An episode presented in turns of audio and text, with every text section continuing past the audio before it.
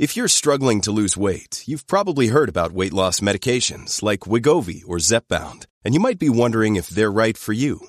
Meet PlushCare, a leading telehealth provider with doctors who are there for you day and night to partner with you in your weight loss journey. If you qualify, they can safely prescribe you medication from the comfort of your own home. To get started, visit plushcare.com slash weight loss. That's plushcare.com slash weight loss. plushcare.com slash weight loss.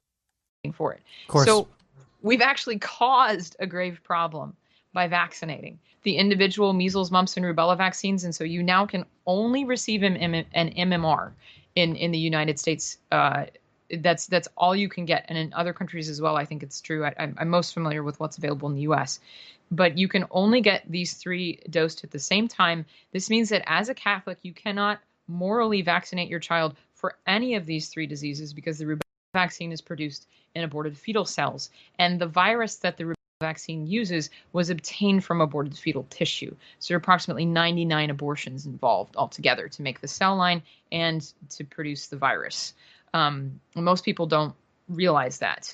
Uh, they they want to think of the, the abortion component as it's sort of remote. I'm not I'm not formally participating. It's only material participation. Um, they get a little bit more co- uncomfortable when they realize it's about 100 abortions. This, this wasn't one child that died. Thing that people can be pretty divided about. But but for your heart to be able to be transplanted into someone else's body, it basically still needs to be beating when they take it out or have just ceased beating because they just killed you so they could take your heart.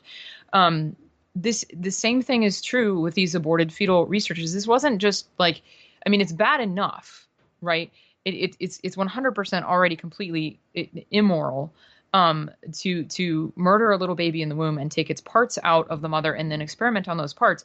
These babies were often actually removed via C-section, still living, so that then their tissue could be experimented on, so it would be sufficiently fresh and undamaged. Um, and sometimes they were being dissected, basically with their heart still beating. Um, this is, I mean, this isn't just immoral. This is utterly satanic. Yeah, it's Um, it's, it's it's it's beyond barbaric. It's it is as you said, satanic. It's demonic.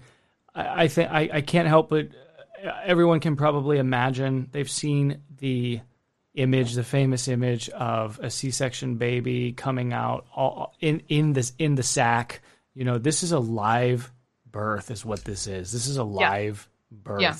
and if the heart is beating and you are cutting into the baby, for Yeah. what? the concentration of, of human fetal DNA that's present Mm-hmm. in these in these vaccines, especially I mean the chickenpox vaccine has more aborted fetal DNA in it than it has active ingredient for the chickenpox. Like it's it's a little bizarre. Um, so the concentration of DNA that's present in these vaccines is is more than sufficient for this homologous recombination to occur, and it could explain why. Um, because scientists are, are struggling to figure out because there seems to be an environmental component to autism, but there also seems to be a genetic component to it. And they're struggling to figure out why why do some of these autistic kids have hundreds of de novo mutations that just came out of nowhere? Their parents don't have these. You know how'd they get how'd they get this many mutations in this in this short amount of time? Yeah, this explains that yeah, yeah. it's it's a reasonable biological mechanism for that. So it's not it's you know and it, it makes sense right mike that the um this is not a moral thing to do. It's not moral to inject uh, a, a dead murdered baby's cellular parts into your body. Um Of course not. so there's gonna be there's gonna be consequences. This is, this is in violation of natural law. There's going to be natural consequences to this You've just seen a highlight sizzle reel from the live stream from Friday night, in which I had Pam Ackers on, and she was talking about her new book that's put out by the Kolbe Center called Vaccinations A Catholic Perspective. Some of these highlights are disturbing. I didn't know that 99 children, for example, had to be killed in the research, development, and marketing of the MMR vaccine. Did you? I didn't know that there are more aborted fetal cells in a chickenpox vaccine than there are any other substance. Did you? One has to wonder what our supposed leaders in the Catholic Church, our hierarchy, believes about these things. What I didn't know when I was talking to Pamela on Friday night, by the way, you can find her book at kolbecenter.org. What I didn't know is that that same day, while we were talking, because all the news happens on Friday nights, while we were talking, the Pfizer vaccine was approved for emergency distribution, so called, in the United States of America. There are thousands and hundreds of thousands of vials shipping across the land already. Today, on Monday, nurses back east, even, are taking the vaccine. So here we're talking about Bishop Archbishop Joseph Naumann. Who is Archbishop Joseph Naumann? He comes out today and he tells you, people of the world, Catholics in America, that it is a supreme act of charity for you to take this snake oil poison. It is an act of charity for you to take the vaccine. Now, this man, Joseph Naumann, born in St. Louis, Missouri, in 2017, he made big time news across America anyway for being the first non cardinal elected to a very prestigious position within the USCCB. In 2017, he was elected as the chairman of the Committee on Pro Life Activities, ostensibly making himself the most pro life bishop in America, or at least the, the person in America who's supposed to understand pro life issues and argue for them. Here he is sitting atop that important committee. He's the Archbishop of Kansas City, Kansas, don't be don't be confused. If you don't understand flyover country, I didn't until I moved to flyover country as well. So it, it can be confusing. There are two Kansas cities: Kansas City, Kansas, Kansas City, Missouri. I've talked a little bit about Bishop Johnston in Kansas City, Missouri. This is Archbishop Naumann in Kansas City, Kansas. Archbishop, huge archdiocese. He very prominently denied Kathleen Sebelius communion because she is a pro abortion Catholic. Do you remember when he did that? She went on to become, uh, at the time, she was uh, the governor of Kansas. She went on to become Obama's HHS secretary. So she ended up being in charge of administering abortions throughout the country and developing vaccines that required the research and development process of aborting human children. Now, this same man today has folded. He's buckled. He has absolutely nothing with regards to your best interests in mind. He is supposed to be our good shepherd, guiding us, protecting the life of the unborn. We just had the feast of Our Lady of Guadalupe, Empress of the Americas, this past weekend. And here he is, Archbishop Naumann, Kansas City, Kansas, chairman of the pro life committee for the USCCB, the first non cardinal. He beat out Cupich for this position, by the way. It was a huge slight to Cupich, and it was presumed that, oh my goodness, we're going to have a real conservative in this seat. A real conservative. And what does he do? He tells you to take the Magavax, take the poke. Is he aware of Pfizer's research and development? Is he aware that children had to die? You saw already, I showed you a highlight from my live stream Friday with Pam. You saw that 99 children had to die just for rubella, and that the vaccine for rubella isn't even uh, efficacious. You saw that there's DNA recombining into young children. That people are trying to understand what is causing this massive growth in autism and other first world problems, so called, in the United States. And this man tells you that it is an act of charity. It's an act of charity to inject dead babies into your bloodstream, that's an act of charity. From the highest ranking pro life voice in the Catholic Church in the United States, folds like a house of cards, tells you to take the Pfizer poison. And why? Why does he say it? Because it's sufficiently grave. It is sufficiently grave cause, ladies and gentlemen. COVID 1984 is sufficiently grave because a whopping 99.96% of you who contract the virus are going to be just fine. You're not going to lose your life. You will not sustain permanent damage to your body. It is the flu. The coronavirus vaccine has eluded scientists for 20 plus years. If you don't believe me, check out Pam Acker book. Pam Acker's book, Kolbe Center. 20 years they've been studying the coronavirus. 20 years they've been trying to test a vaccine that would work. And you're telling me that in the last six months we cracked the nut? We skipped all kinds of uh, trial phases and we're just going to send this vaccine out. Do you know that the coronavirus vaccine uses a novel delivery system called mRNA? Never been done before in humans. Never been done. It's literally never been done. And as a result of that novel uh, delivery mechanism, which uses DNA and changes your body, the virus that they have in this vaccine has to be refrigerated at ultra low temperatures. We're talking minus 100 degrees Fahrenheit or colder. These deep freezers don't even exist in most of the country. And so, part of rolling out the vaccine is how do you figure out the logistics system of refrigerating this poison, keeping it at ultra low energy levels so that it doesn't expire, go bad? We don't even know what will happen. What happens if you get one of these shots and it's not negative 100 degrees Fahrenheit? What happens if it's above freezing? What will happen to your body? What is this what is this poison that these snake oil salesmen are trying to sell? And why is the one prelate in America who is supposed to be protecting the children who died for this virus who died to, to develop this vaccine, why is he the one who's buckling and saying it's a supreme act of charity for you to take it?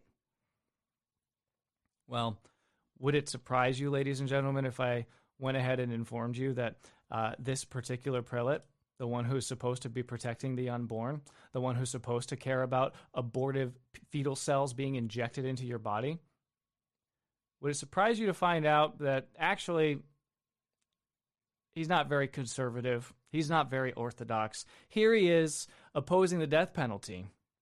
Perennial Catholic teaching can't be changed. Don't care what Francis says. Don't care what J.D. Flynn says, editor of CNA, which is a subsidiary of EWTN.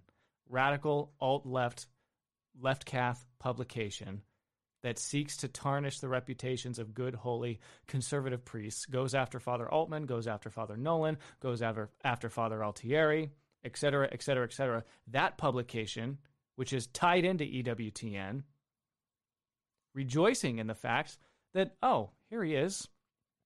Archbishop Naumann, same guy. This is not a guy who makes news. This is not a guy you hear about every day. You do a Google search for Archbishop Naumann, what do you uh, and and check on YouTube to see what he's done Got a couple sermons out there, some high profile interviews on EWTN. Nothing much going on. Not a household name. This is not Bishop Barron. This is not Cupich, nor is it the African Queen, Cardinal Gregory.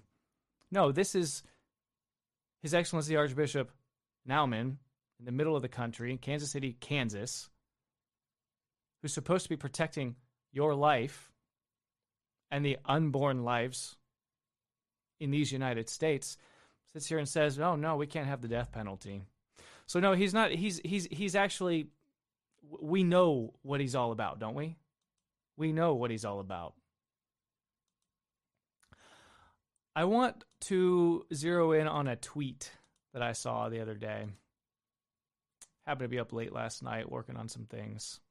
And I want to pull it up on the screen. And I think Dr. Taylor Marshall here is exactly right. Do you know who Dom Guéranger is? Dom Guéranger is the author of the Liturgical Year, which is this set of green books behind me on the on my bookshelf.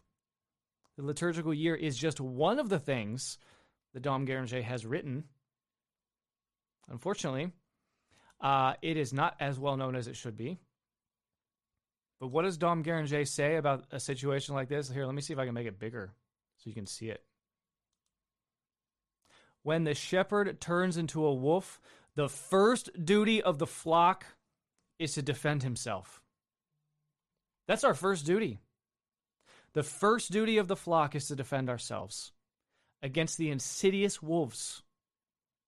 At this point, they are wolves in wolves' clothing. They don't even bother to try to blend in. They tell you that Joe Biden is Catholic in good standing. Nobody plans to deny him communion for his pro abortion politics. Where are you at, Archbishop Naumann? You are supposed to be the pro life bishop in America. Where is your PR person? Where's your communications director? Where are your Twitter statements? Where are you telling President elect, so called Joe Biden, that he will not be receiving communion in the United States? Because he supports tearing apart unborn children for convenience, for sacrifice to the god of Moloch in exchange for money, power, wealth, and material things, and in exchange for the supposed safety of a vaccine against a pathogen that kills less than a one tenth of 1% of the people that it infects. We have no shepherds in the United States. And to all of you who cheered in 2017 when this man became the first non cardinal to hold this very important position in the USCCB. Because supposedly a conservative was going to oust Cardinal Cupich. A conservative was going to take the reins and really make sure that we stand for life in America. The Catholic Church is pro life in America. Is it? Is it pro life in America or is it conveniently pro life? I wonder if Pfizer is giving any any contributions to the near bankrupt Kansas City, Kansas Archdiocese? That would be an interesting question. Does Archbishop Naumann make himself available for these things? No, of course not. He operates in the shadows. This is the kind of prelate who will call a traditional Latin Mass priest into his office. He'll say, Hey, Father such and such, and I know the name, and I'm not going to tell you the name right now. Come into my office. It's time to talk. You show up. Is he there? No, he's on vacation. But the lawyer's there. And he slides an NDA across the table and says, You're going to sign this NDA. Otherwise, we're going to take action against you. That's how this man operates. He's in the shadows, he's in the deep church, very much a member of the deep church. This is the first video I'm going to do about Archbishop Naumann.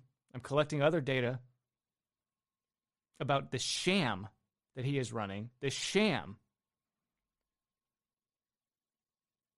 But don't listen to him. Do not listen to this man. Do not inject the snake oil into your body. It's not worth it.